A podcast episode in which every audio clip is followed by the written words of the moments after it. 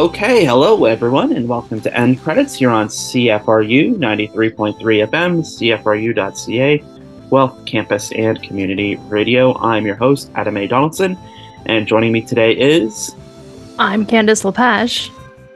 Yeah, and uh, we were just talking before recording, just about uh, you know going to the park and uh, experiencing the uh, in-person in-person power of the howitzer and uh, you know it's uh, what it's like to be in in range when a howitzer is getting shut off, just like just like in a movie. yes, yes, it is. It's it's rather loud Mm-hmm. and very smoky. That's for me. It's more the smoke that that gets me. The loudness, like I expect, it's no big deal, but it's just like, gosh, Yeah, And I got some. I got some good pictures of like how smoky it is after the the discharge. It's uh, it's it's Mhm. really something. Yeah. And the smoke doesn't really dissipate. Like it doesn't rise. It Yeah. just kind of stays low to the ground. So even once it like clears, because the the wind has moved it, all it's done is pushed it down further. So, you know, people could be quite far away and just be like, "What? What is this smoke?" Yeah, it was very Carpenter esque in the park, which uh, you know, high noon on a Saturday, sunny Saturday was was interesting. But uh, we're here to talk about kingly matters. Um, anyway.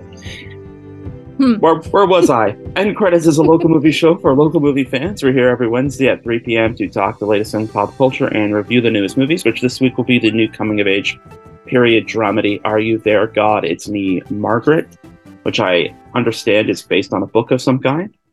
But uh, you can also go see the movie, which is in a theater near you right now. But to kick off the show, uh, we're going to.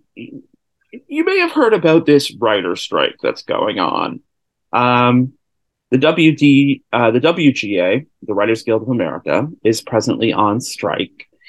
And what that means is, and you may have seen the effects, uh, the immediate effects, which is stuff that kind of you write in the day and then goes to air at night. So, like late night TV talk shows or something like The View, which is still on the air. They're going to air without writers, which I'm not sure is the best idea in the world. But um, Saturday Night guess- Live too. Sorry, go ahead.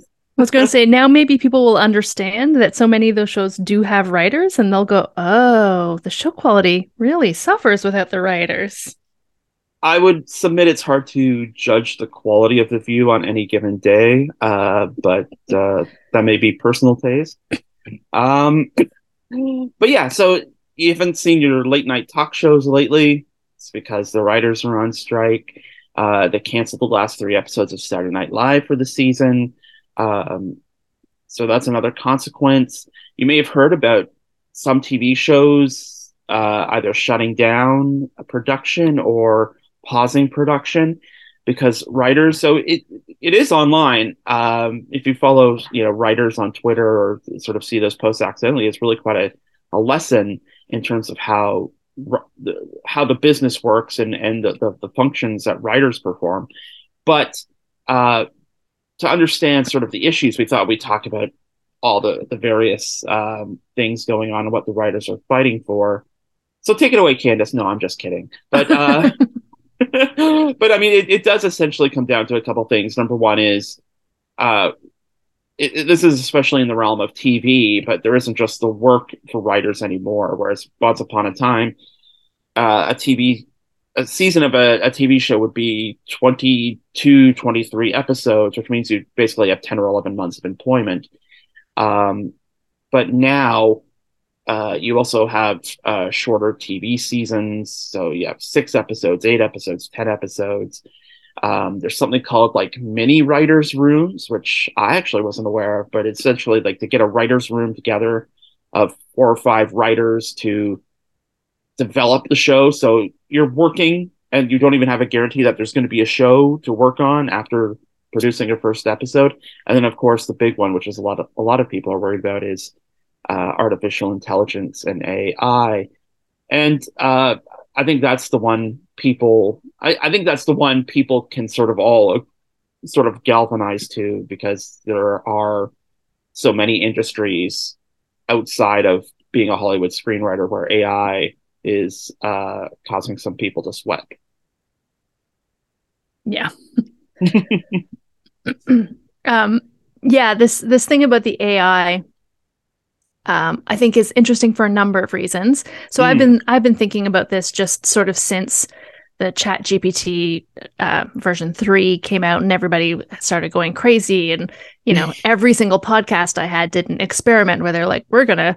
You know, ask Chat GPT to write our our intro or write whatever, or like, you know, have a have a conversation interview with this person um and so a lot of like it's been in the conversation a lot and of Mm. course you know we keep hearing every day we hear about some new person who is like a language model learner or programmer or something who is working on building AI who is deciding to step back saying hey we need to like slow down on this and I Mhm. think it's interesting because I think the problem with AI is that nobody really knows why we're doing it.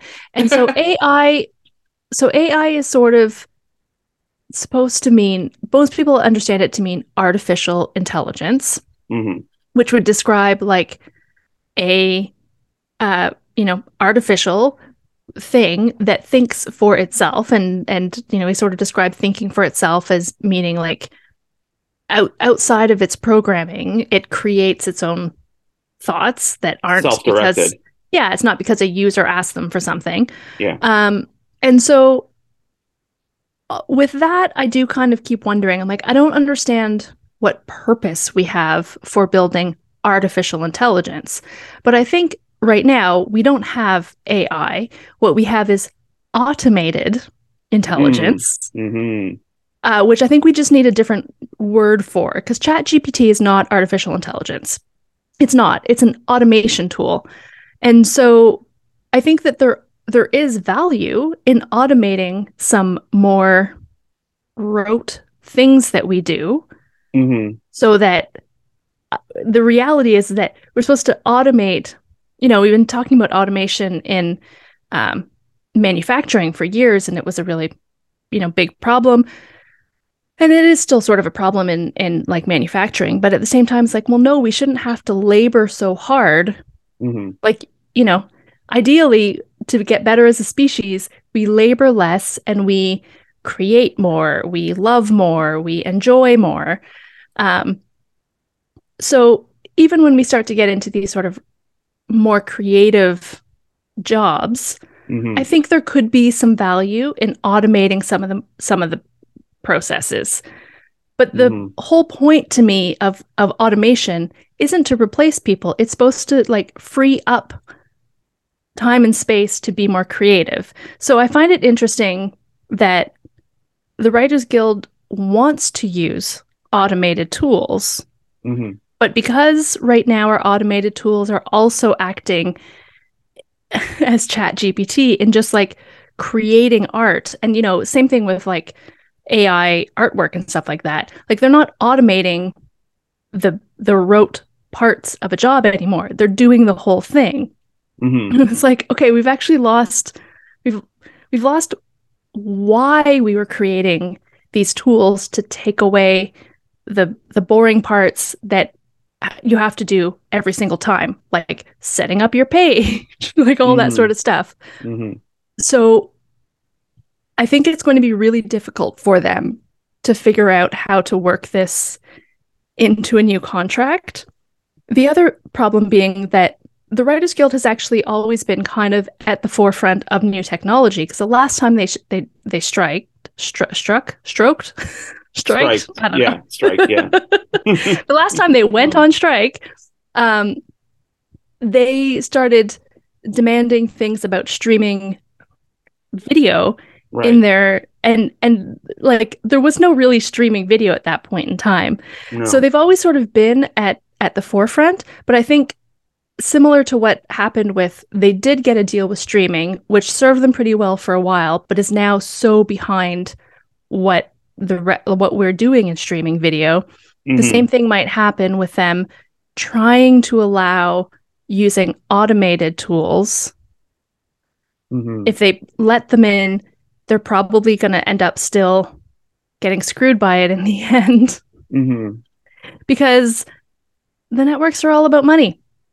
Hmm yeah, they're definitely all about money. The the the way that the you're right about the last strike that it it was oddly prescient that they were they were striking essentially for things like streaming, which didn't exist yet. But of course, like five years later, it was all about streaming. That's when Netflix launched House of Cards, and um, it, it seemed oddly it seemed oddly ahead of the time at the time. But you're right; it, has gone even further than that because um, something like House of Cards, which was on Netflix, like Netflix's first big show, was um, still very traditional in terms of the way it was modeled. It was 13 episode season. Um, that wasn't unusual because th- things like The Sopranos did like 13 episode seasons, or, or you know, uh, other HBO or or Prestige network series um, did 13 episode seasons. It's it's it's gone even further than that though, because now it's it's not just about the season length too. Something like Hawkeye, um, just to pull a name out of my hat, like one of these Marvel or Star Wars shows, like Obi Wan Kenobi, um, come out and they have a season, and that's their point. Something like Angeline, which was always intended to be a miniseries, you, you do have all these opportunities. something like 600 scripted series on all the various networks and streaming sites. So it theoretically there is more work, um, but it is work that doesn't allow people to enjoy sort of like a full time position. It, it's it's it's the interestingly the the the writer's gig, which to an extent has always been part of the gig economy because you go from mm-hmm. project to project to project. But now it's even more like that. TV is where you would get some, you used to get some monochrome of stability because you could start out as a, story editor on MacGyver and then be it. And then by the time MacGyver gets to season seven, you're like a co executive producer. Um, and you have that job security for however long MacGyver went for, seven or eight years. Um, but now that doesn't exist. You go and work on Obi Wan Kenobi, and then you know, you're out of a job again, and then you go work on I don't know uh Miss Marvel. Is there going to be a second season of Miss Marvel? Who knows? Uh, you go and work on, you know, maybe you do another show on a freelance basis. They hire you to write one script. Meanwhile, you're pitching stuff, um, and and not everything pit- that you pitch gets made, and not everything that not every pitch that gets picked up gets turned into a script or a series. Um, maybe you get a pilot, maybe you don't. So I mean, there's so much. Um, there's so much tumult and, and so much turnover uh, and everything. It's it's hard for um, it's hard for for writers to keep up anymore, and uh, that is, you know, quite the the shame of it. Mm-hmm.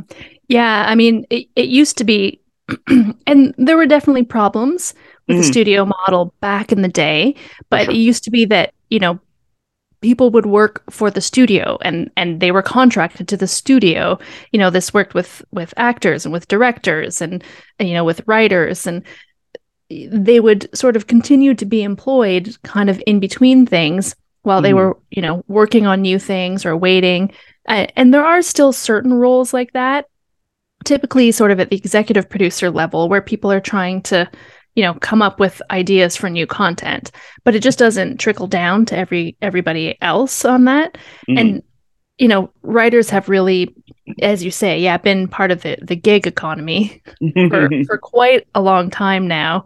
Um and i mean when you think about like the writers there as part of the gig economy think about all the people down the line you know who aren't the star of the show so the costumers, the set directors, the the set builders, all of those people are also essentially just gig workers. The same the same thing because they just sort of go from from show to show. So the writers, uh, it feels like the writers always tend to be kind of the first ones to to negotiate and get to the strike point. Right. to then help everybody sort of down the line, but yet they still end up I, I feel like they're probably still the sort of least um, least paid, least rewarded in the industry. Um, oh yeah. And I think part of that is because people are hungry and everybody thinks that they can write. like most people know that they can't sew a costume or, you know, build a a, a wall for a for a show. yeah, yeah. Yeah. But everybody thinks that they can write and everybody thinks that they have great ideas.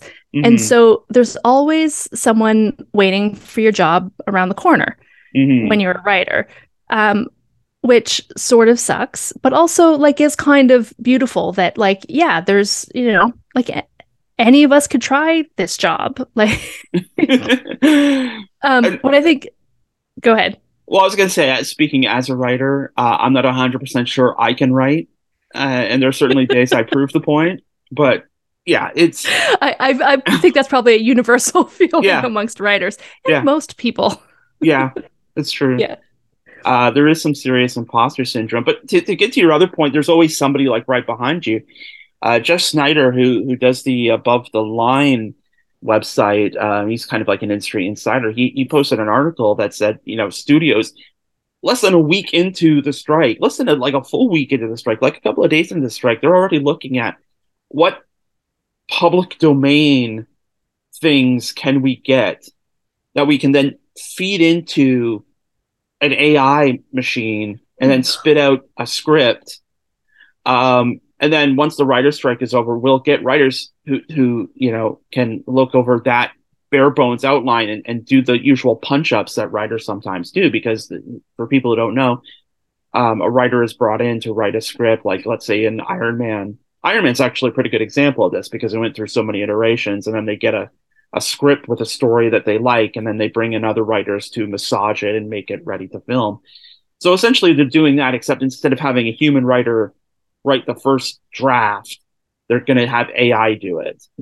And there are a lot of writers who are saying, like, well, don't look at me. I'm not going to, you're not going to hire me to rewrite a computer, uh, an AI script because, you know, that's taking a, a job out of a writer's mouth you're going to find somebody who's going to want to rewrite those scripts because they want to get a paycheck. Yep. And um, I, I think that's part of. I mean, that's part of a long. St- I mean, that's where scab labor comes from, right? It's it's you know you're always going to find people who will do the work uh, without because people are desperate and they want to get their foot in the door and they want to accept opportunities when they're given and don't really care much about the politics of union uh, organizing or or general labor issues. People are hungry; they want to get a paycheck.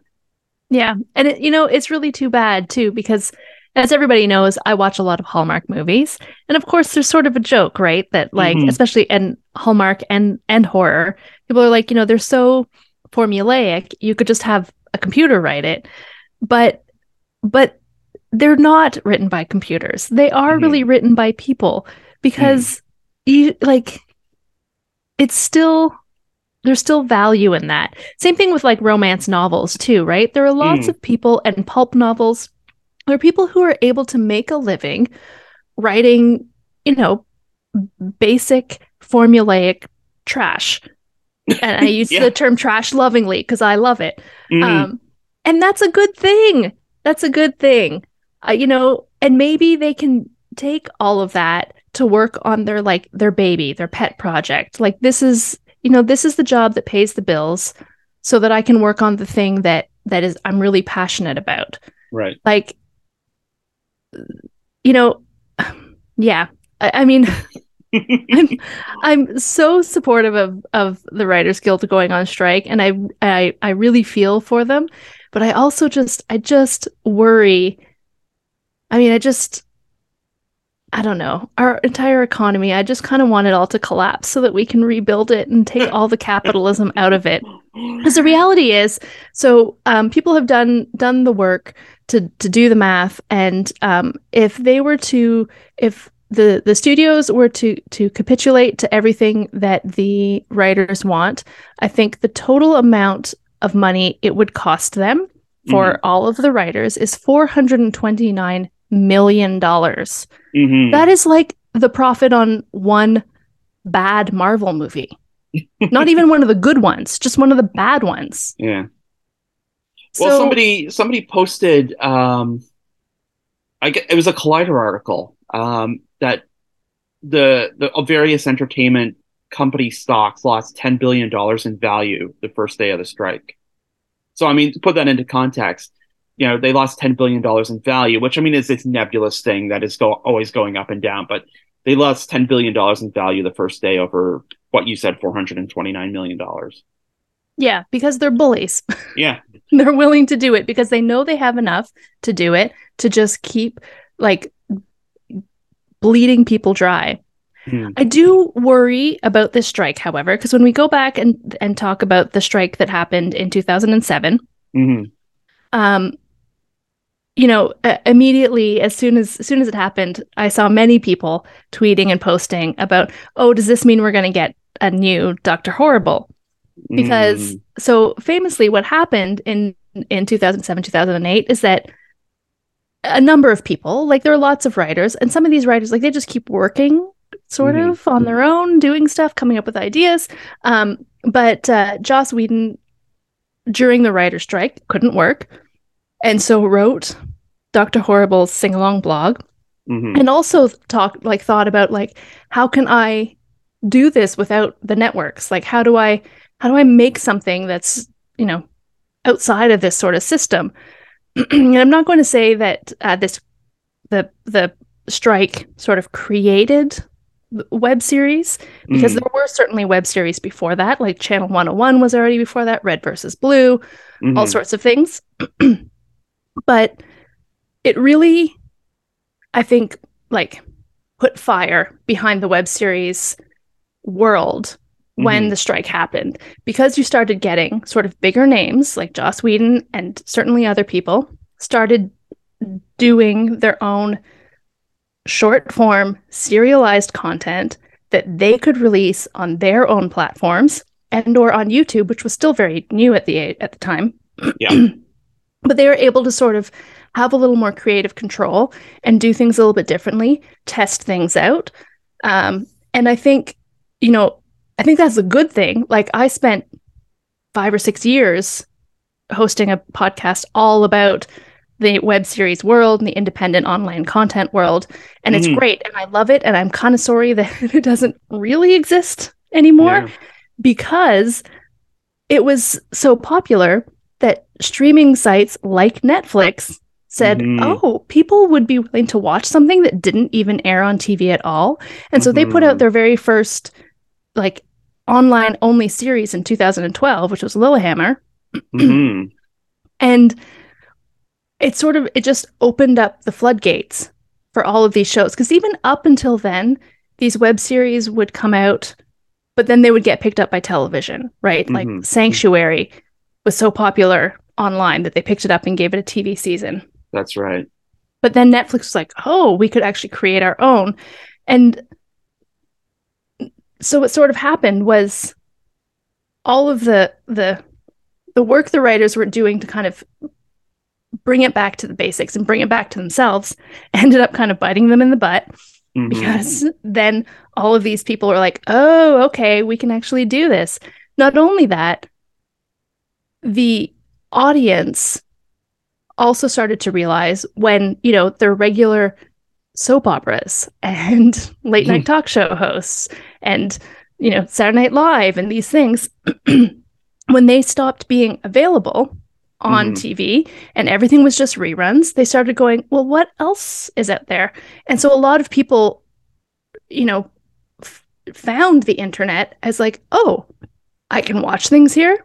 Mhm. And so it created it created both an audience for it that probably didn't exist and wouldn't have existed for a long time if there hadn't been this sort of dearth of things on on TV. Right. And it just sort of and so I I, I come back to this whole AI thing and I hmm. kind of worry. I'm like, oh, are we gonna accidentally you know cause the problem that's going to be the next strike? Right. Yeah, that's. I mean, it, it, it's a real thing. Ho- however, you know, when I read that Schneider article, you know, they're going to take um, public domain IP and uh, feed it to the AI, AI bots to come up with something. I'm like, yeah, well, we're kind of aren't we kind of already doing that without the AI? I mean, we have two Dracula movies this year. That yes, are, the entire Universal monster series is coming back. there's a movie coming out this summer that is based on one chapter in Dracula. And uh, I mean, I'm looking forward to it. But I mean, we're we're, we're kind of already there. And the, the other thing too is all these streaming companies. And there was a report that Netflix was kind of the holdout on the new deal with the WGA, which is interesting. Um, but all these streaming companies and all the networks too, and all the cable channels have like different economics. Something like Apple and Amazon can still play in this field of, well, we'll just throw $300 million at this silly spy show from the guy who made Avengers Endgame. Um, you know, because it, you know, at Amazon, paying for a streaming series is a rounding error, which is why they can commit to 200, 300, 400, half a billion dollars to make a Lord of the Rings TV show. Because streaming isn't Amazon's primary business. Sending people stuff is.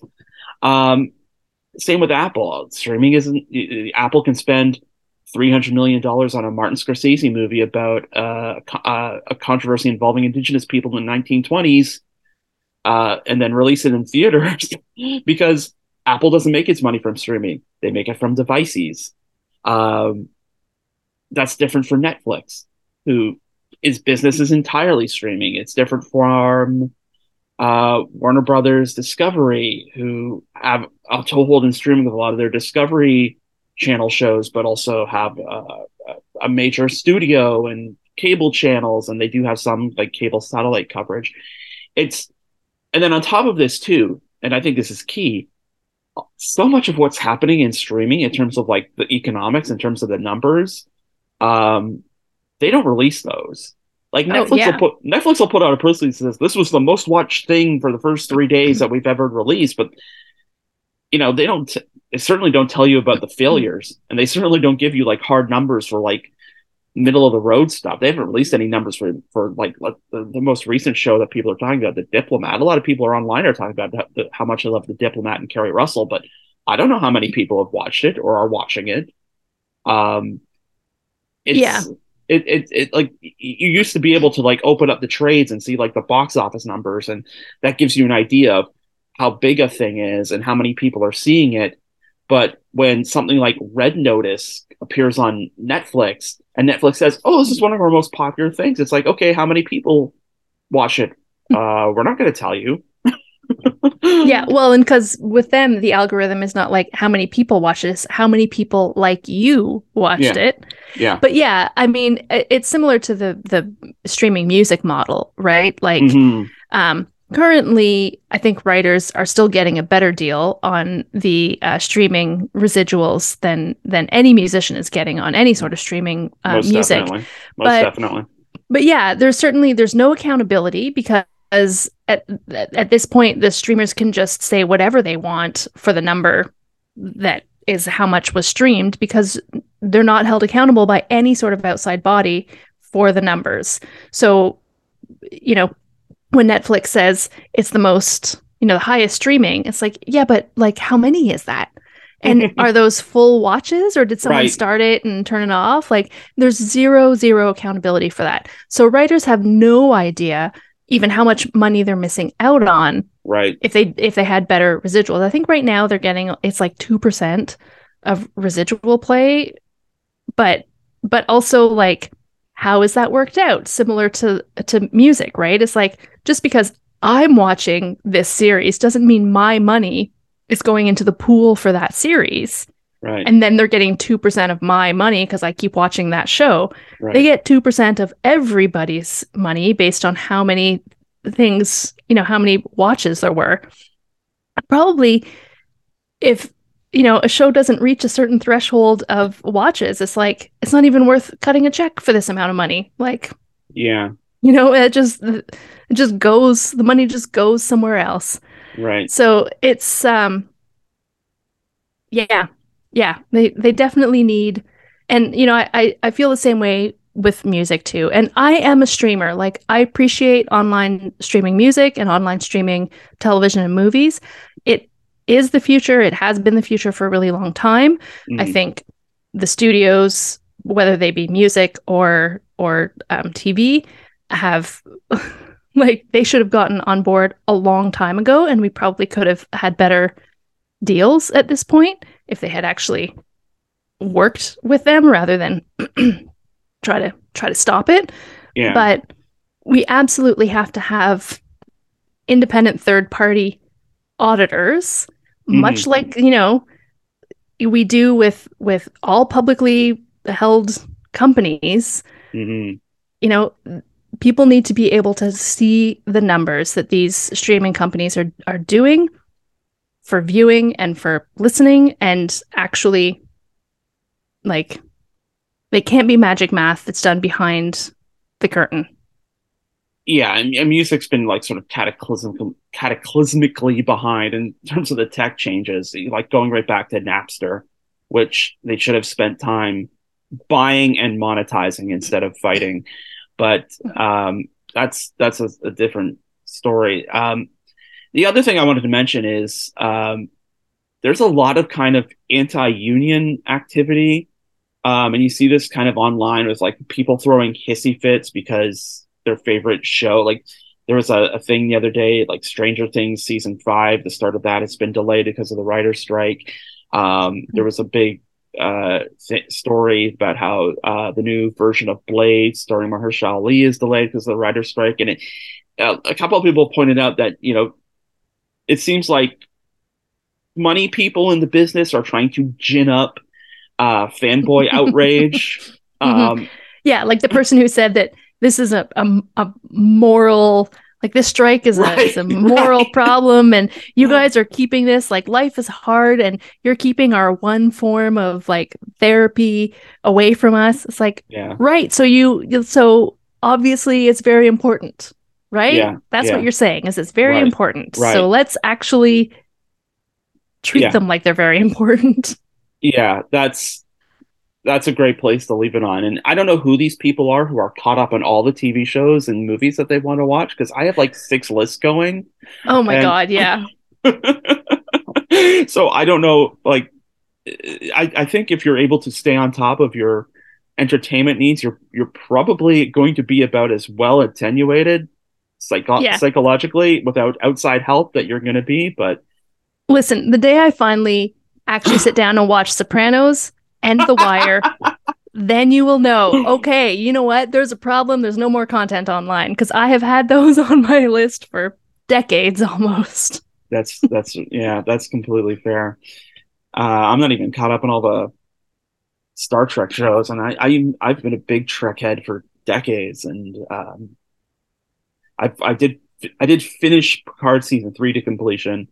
Uh, I finished the first season of of New Worlds. I have not gone back to Discovery. I've not checked out Lower Mhm. Decks. So, uh, plus, I, I, I it is on top of mind to do a DS9 rewatch sometime. So, you know, yeah, God that's the problem. There's so much good stuff to go back and watch. Yeah. Oh yeah. Oh yeah. For So which writers should get paid residuals. That's right. Yeah. Uh, we'll have to leave that there. Um, but we will, well, depending on how the predictions rank out, some people are saying it's going to go till Christmas or uh, maybe even till next year. We'll have to see how it goes. Um, but in the meantime, we have Are You There, God? It's Me, Margaret. And we're going to review that coming up next. We're listening to end credits here on CFRU 93.3 FM, CFRU.ca, Guelph Campus and Community Radio.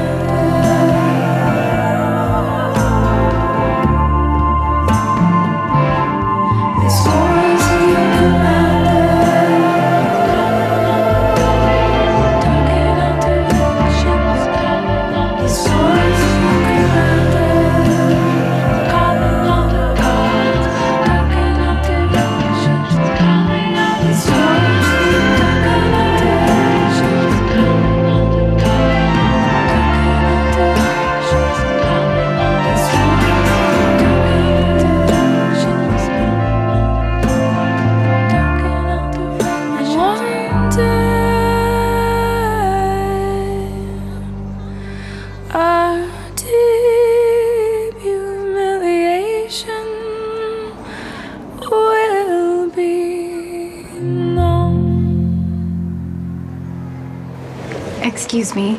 Uh, we're looking for a bra for my daughter. Hmm. Well, we don't have many that small. But come with me, dear. I'll measure you. Arms up, dear.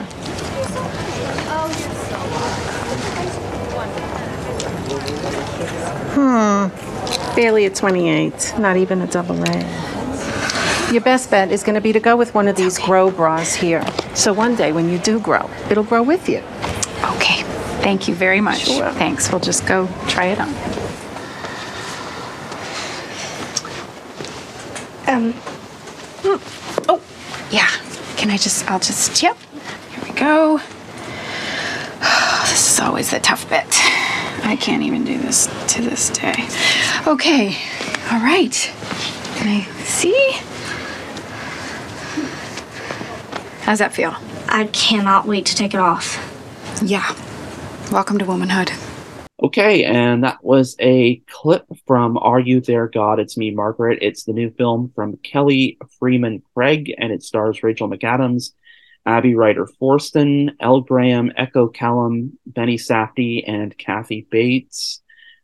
And uh, based on the very famous book by Judy Blume, read by young people of all ages for 52, almost 53 years. Oh, sigh. I know it's. Uh, I mean, a couple of couple of things that struck me is just how old that, how long that book's been around.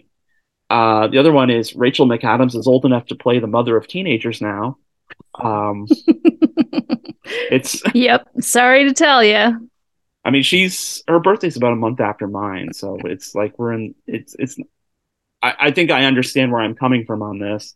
Mhm. Um, but yeah, it's uh, it, it's a, it, a lot of weird feelings coming from this movie that have nothing to do with the content. But speaking of the content, uh, why don't you tell us about uh, your initial thoughts on "Are You There, God? It's Me, Margaret." Sure. Um, so I, I don't I don't know how um how intelligent I'm gonna sound for the rest of the show because I was just so charmed by this movie that I think Mhm. that I'm probably just gonna end up sounding like uh, Chris Farley on SNL with the like remember that part where they went to the the party in the basement that had so much wood paneling? Yeah, that was so good. That was really good. That was a, that was a nice looking basement. I know, right? Everything this movie was just it was so perfect.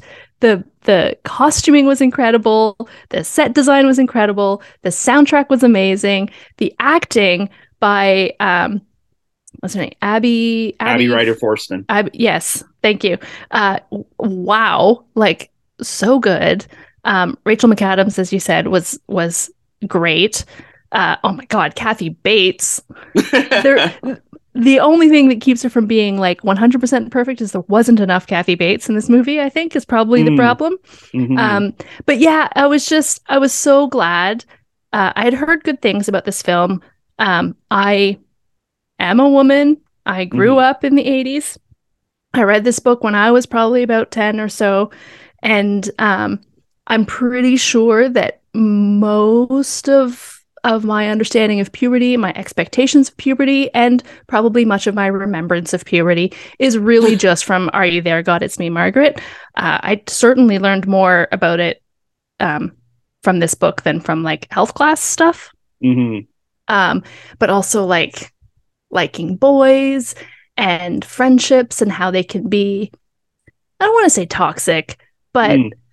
you know, this is another movie where I think like they just got the girlhood so well Mhm. and that like the insecurities that end up coming out as meanness or cattiness, jealousness, jealousy. I'm just like it's it's just so it was so well done.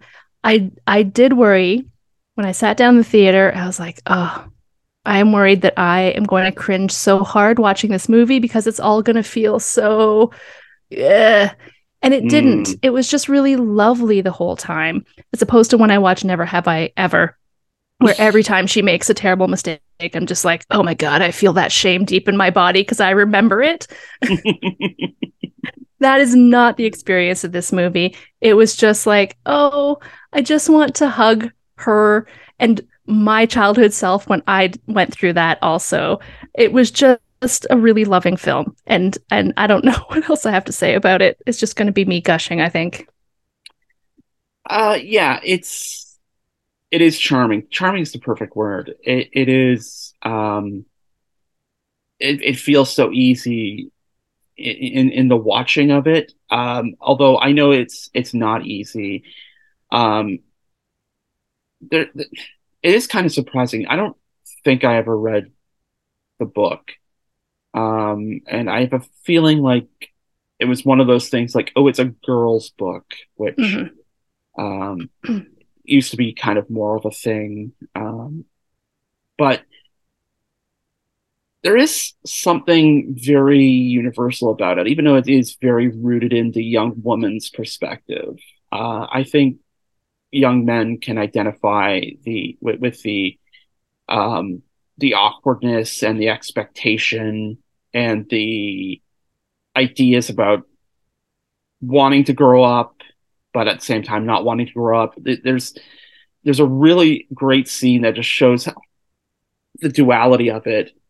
Uh, very early on, where where Margaret meets Nancy, um, and Nancy brings her over to her house, and they're going to run through the sprinklers, and and Margaret's changing into a, a bathing suit, and Nancy's talking about developing breasts and how she practices kissing with her bedpost, and then she demonstrates, and then they go out and run in the sprinkler, which is Yeah. like these, you know, it's this kind of It's the precipice of Right, like, it's- it's a- puberty. yeah, the reliquary of this this childhood activity of running through the sprinkler on a hot day meets this like, well, we have to practice kissing because you don't want to be bad at it when the time comes. Um, and it's yeah, it's so very charming, and it, I mean, the tightrope it has to walk too, um, especially with a lot of the the groomer talk and the, the like we're sexualizing our kids and all this stuff that's happening. It, I mean, it happens here in Canada, but a lot of it's coming from the United States too.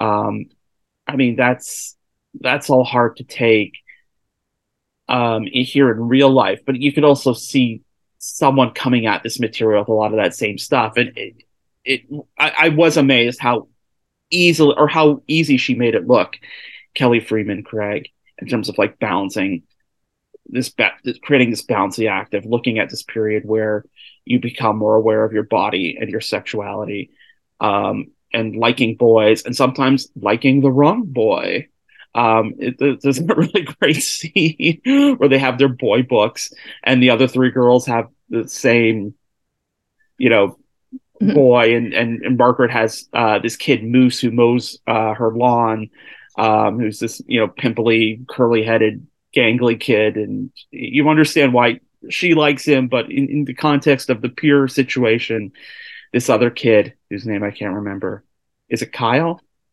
Uh, uh, I'm trying to look it up. Philip, philip yeah Le- philip Leroy, right. something, something. philip leroy that's i think that's right which is such a romance novel name too Oh my god! Um, And the kid they got to play him yeah was just like every time he was on screen, I was like, "Ugh, yeah, this kid.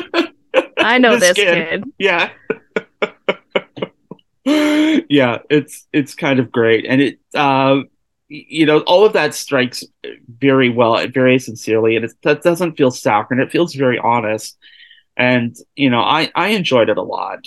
Um and uh, i think somebody somewhere probably said well 45 year old men are not the target audience for this film. Maybe not but um i i, I think i think its charm comes very very easily and you do kind of get swept up in it. I do have some reservations about uh, how how how craig kind of tries to put a bow on it in the end but uh, you know for the most part uh this is just a good time and Yeah. uh the actors Well- are very very good And I think too that people don't realize Mm, the um sort of uh I wouldn't call it a subplot, but like the the the alternating plot. So not only is is you know Margaret growing up and sort of reaching puberty and like understanding more about boys and about herself, part of understanding more about herself, she's also going through sort of a religious um mhm. search, which Mhm. of course actually really ties into the time as well. Because right around that time, you know, she's sort of 11 going on 12. That's exactly about this, the same age that um, both Christianity and Judaism have major sort of um, I'll use the word confirmation, even though it only it's a it's a bar It's a mitzvah Christian, bat yeah. but it, Yeah. a confirmation of the religion that they're in. So that's exactly the age that that children are also meant to consciously sort of reaffirm their faith in God. Mhm. Um, and so a lot of this this story is about that as well, because Margaret is is n- nothing because her mom is Christian and her her father is Jewish, and this was all in the book as well. And I think even though the title is "Are You There, God? It's Me, Margaret," so it it clearly the religiosity is right there in the title. I think people only think of it for the sort of physical and emotional acts of Mhm. puberty but the that sort of search for belonging and understanding and um, you know faith community looking for a higher power is Mhm. all is pretty universal so that is probably a story for a 45 year old guy Mhm. you know that that's also like you can not you know not worry about all the other stuff but still find sort of interest in that Mhm. as well to the film they really sort of fleshed out a lot more of the um, adult characters also to sort of give you know a little more a little more to to everybody right to Mhm. really make this more of a family movie something everybody can watch together and find something in hmm And there were a lot of people at the screening I went to on Saturday afternoon. Um, I was kind of surprised how how pa- I mean, it was one of the smaller theaters at Pergola, but there were a lot of people there. It was a pretty packed house. Um, yeah i went on a thursday night mhm, and it wasn't like a packed house but like thursday night is not really a movie night and there were there were at least you know 15 to 20 people mhm. almost all women unsurprisingly yeah, there were a lot of women uh, at my screening too, but there were, you know, couples and uh, there were, you, you know, parents there with kids of of, of various genders. So um, there there is that definite kind of feeling of of family viewing, um, or or something that speaks to all families. And yeah, it's the the religious stuff. Um, I almost feel is the weakest part of the film, but um, I'm kind of okay with. I mean, I, once I'm kind of okay with there not being like any firm resolution to anything because that's how life is. This is a year in the, this girl's life, and obviously she's not going to figure it out in ten months between the the day she comes home from Mhm. summer camp and the day she leaves for summer camp the next year. That's not how life Yeah. works. well and especially when you're when she's being introduced to religion like i Right. actually really identified with this book around those topics because i was very similar and my parents raised me sort of without religion Mhm. Um, both of my parents are Roman Catholic because I am French Canadian. So Mhm. we we come in one flavor, and that's Roman Catholic. um, so, um, uh, you know, I I was baptized just you know to keep the whole family happy, but um, absolutely no church, no no nothing beyond that. Um, and so starting from a fairly young age, I'd say probably about seven, I started, you know, sort of trying to discover more about religion. And my parents were very welcoming to that. You know, I would ask some questions, they would answer some stuff, and then point me in a direction to go find more, Mhm. um, including, you know, Jehovah's Witnesses who came to the door. I would have conversations with, and Mhm. my parents were always very good about letting me do that and you know letting me take their their literature and whatever um and that anytime i asked like can i go to sunday school with this friend or can i go to temple with that friend? my parents were always like yep absolutely. And so i i mean i had uh, some friends who were jewish and i had some friends who were you know various denominations of of christian. And i would say that I don't think I came fully to terms with, with Mhm. um, my own personal acceptance of of religion, higher power, whatever, until into my thirties. Mm. So it would, I think, it would not ring true at all for her in one year being introduced and then deciding on something at the end. Mm. No, and, and I, I get that too, but there is a feeling it all like the stories culminate in this like disastrous family dinner um, with the Rachel McAdams parents and the Benny Safdie's parents. Well, her, Benny Safdie mother uh, in the movie, Kathy Bates, and this poor And Mr. some dude she picked up in Florida. this poor Mr. Binamin uh, rhymes with cinnamon, who comes with her from Florida.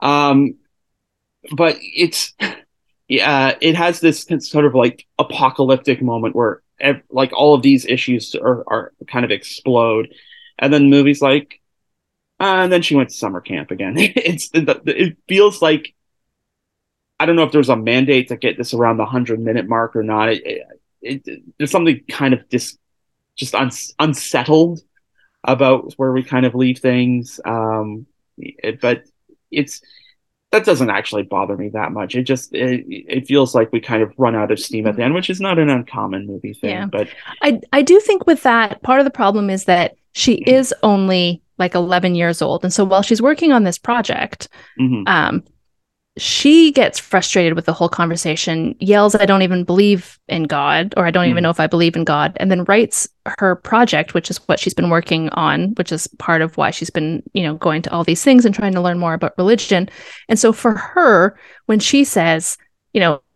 Um, it sounds a little fatalistic the way they they put it in the movie, but I think that there's Mhm. I think it could be read in a in a better way, which is that you know all there is is me. Mhm. Um, and so for her, I think she kind of like she she felt completed in that moment with that. Mm. Um, but she's only a child, and so Mhm. she leaves the room, and all of the adults now have to deal with the fallout of of what happened and it's Mm. not really her story or her concern and even though yes we have been watching the the parents and the adult characters a little bit i think that that's a lot for us as the audience to then dive into and there would be no no response to that like i think it's Yeah. just such a complicated thing Mhm. that I, I don't know that there could have been any other yeah resolution though i do hear what you're saying and i have read that from some other people and things that it's like oh this this kind of felt like a cheat and i'm like yeah but like i don't yeah know it's it- there's there's two heads about it and um in, in so much as sort of any movie feels like you're building towards something um and then you you don't build toward you know maybe it builds towards the idea that um you know this this young woman despite you know her anxieties about growing up and not wanting to be the last one of her friends to get a period and to, to uh, trying to figure out what faith she is, if she wants faith, um, all you know, carrying around these anxieties, and you know, it is kind of, you know, it it, it makes sense to in in in that way that the fact that you get to the end credits and she's kind of a happy, well-adjusted kid, um, you know, is is that not enough? are you not entertained Are you not entertained? Well, I was entertained. That's the thing, too. Yeah. Um, I mean, but the I mean, the movie did culminate in something, and it Mhm. culminated in her her getting her first period, which was really kind of the um the the thing, and Mm. especially in in in the seventies and in the eighties, and I'd say even in the nineties, not so much now, but you know, as a girl, getting your first period was sort of the you're finally a woman. You are a woman now. It wasn't like the beginning. Uh, It was never, it was a marker of you've ended this and now you're this. mhm. And not like the beginning of a, of a, you know, four years of hell. Um, which by the way is what it is. If we have any young girls uh, listening, just put it off as long as possible. You don't, you don't need it. Like it's fine. It's fine. I don't have the data in front of me, so I'm not sure. Um, yeah, it, it's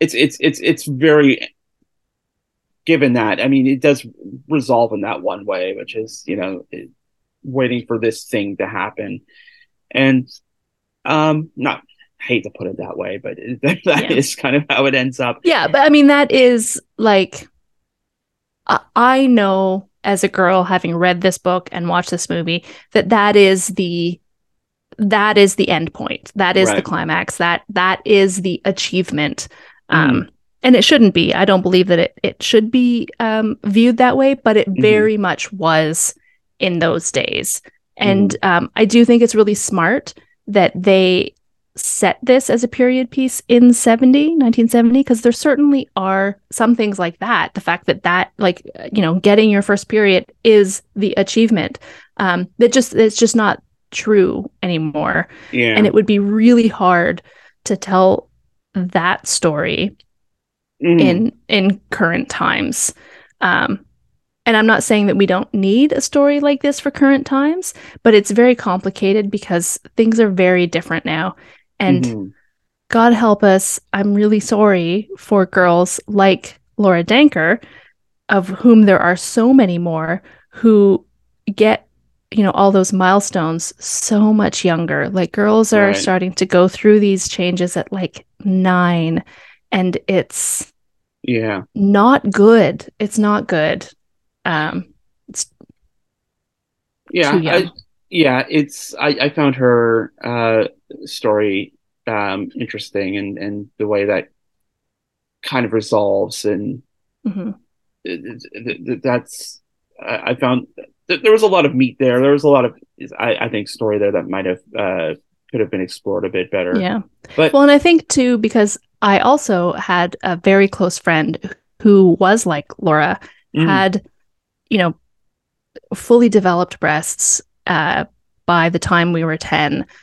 Um, and so every time, the second she walked in the room, I was like, oh, this poor girl. Every time she was on screen, all I could feel was just like, oh Yeah. my God, how it is not right to have to go through like everybody would look at a, a, a you know young people would look at a girl like that with jealousy which of course in Mhm. this case comes out as as as some meanness because they Mhm. want to be that but it's Mhm. like no you know you just you just don't want to be that it's really hard Yeah. Yeah, and that part I think uh we we can all kind of identify with. And the other I wanted to mention this too. Um Are Are You There God is a remarkable act of musical restraint by Hans Zimmer. When I saw his name come up in the credits as the being the music behind this, uh I thought that the the piano on fire guy? yeah Um, i wondered the same thing i was like i don't know if i heard any score around the amazing soundtrack i was too busy being floored by the soundtrack constantly there, there, there was a, a theme. I did I did hear the theme, um, and you know it, it it came in different sort of like compilations and different kind of arrangements and stuff. And I I did note the score, um, but I would not have guessed Hans Zimmer was the man behind it. Um, but well and uh, it's not really hans zimmer it's one of one of his acolytes who you know but he has uh, created a, a nice studio for himself which he calls hans zimmer Yeah, yeah, fair enough, fair enough. Um, and I, I also want to uh, pat um, Echo Kellum on the back as as Mr. Benedict, the teacher, because uh, he has a really great comedic moment where the girls are in the auditorium getting the um, the, the sex lecture, and uh, as soon as it's introduced, he duck he ducks out of there so fast, and oh uh, yeah. He does a homer backing into a shrub real well. Yeah, yeah, that was a that was comedic gold, and uh, everyone in the theater appreciated it. Um, but there is a lot to appreciate in "Are You There, God?" It's me, Margaret, and uh, yeah, take a time, take some time to to see it if if uh, you can uh, in a theater, especially. Uh, we do want to support uh, movies like this, and uh, you know, not just the other movies that we could have reviewed this Mhm. week about yeah you know talking raccoons and things. Yeah. And you can see you can watch trailers for a number of other just like dramas that are coming out i didn't even Yeah. know they made these movies anymore That's right. Um, we'll have to see if they come up in future episodes, but that's it for this week's show. We hope you liked it, and if you want to stay connected to us, you can follow us on our website, endcreditsradioshow.com. You can download this or previous episodes on the Guelph Politicast channel every Friday at Podbean or through your favorite podcast app at Apple, Stitcher, Google, TuneIn, and Spotify. And when you're on Spotify, you can find the playlist for much of the music that you hear on End Credits. Just open up Spotify and search for End Credits on CFRU. You can also find us on social media. We're on Facebook at End Credits Radio Show, and we're on Twitter at End Credits Radio. And Candice, where can people find you on the internet? You can find me everywhere on the internet at uh, Cinn48, C I N N 48. Um, don't come see me on Twitter though, because I'm not using that as much anymore. Find me on on Letterboxd or Mastodon, or on Spoutible, which is a new place where um, I I spend a lot of time reading, trying to catch up with the Canadians who have, and that's the Canadian users who who have taken over this social media network. So join us there at Spoutible. And I will be back here tomorrow on CFRU, Thursday at 5 p.m. for news and politics with Scotty Hertz. In the meantime, I am still on Twitter. I will go down with the ship at Adam A. Donaldson, and that's my address on Instagram too.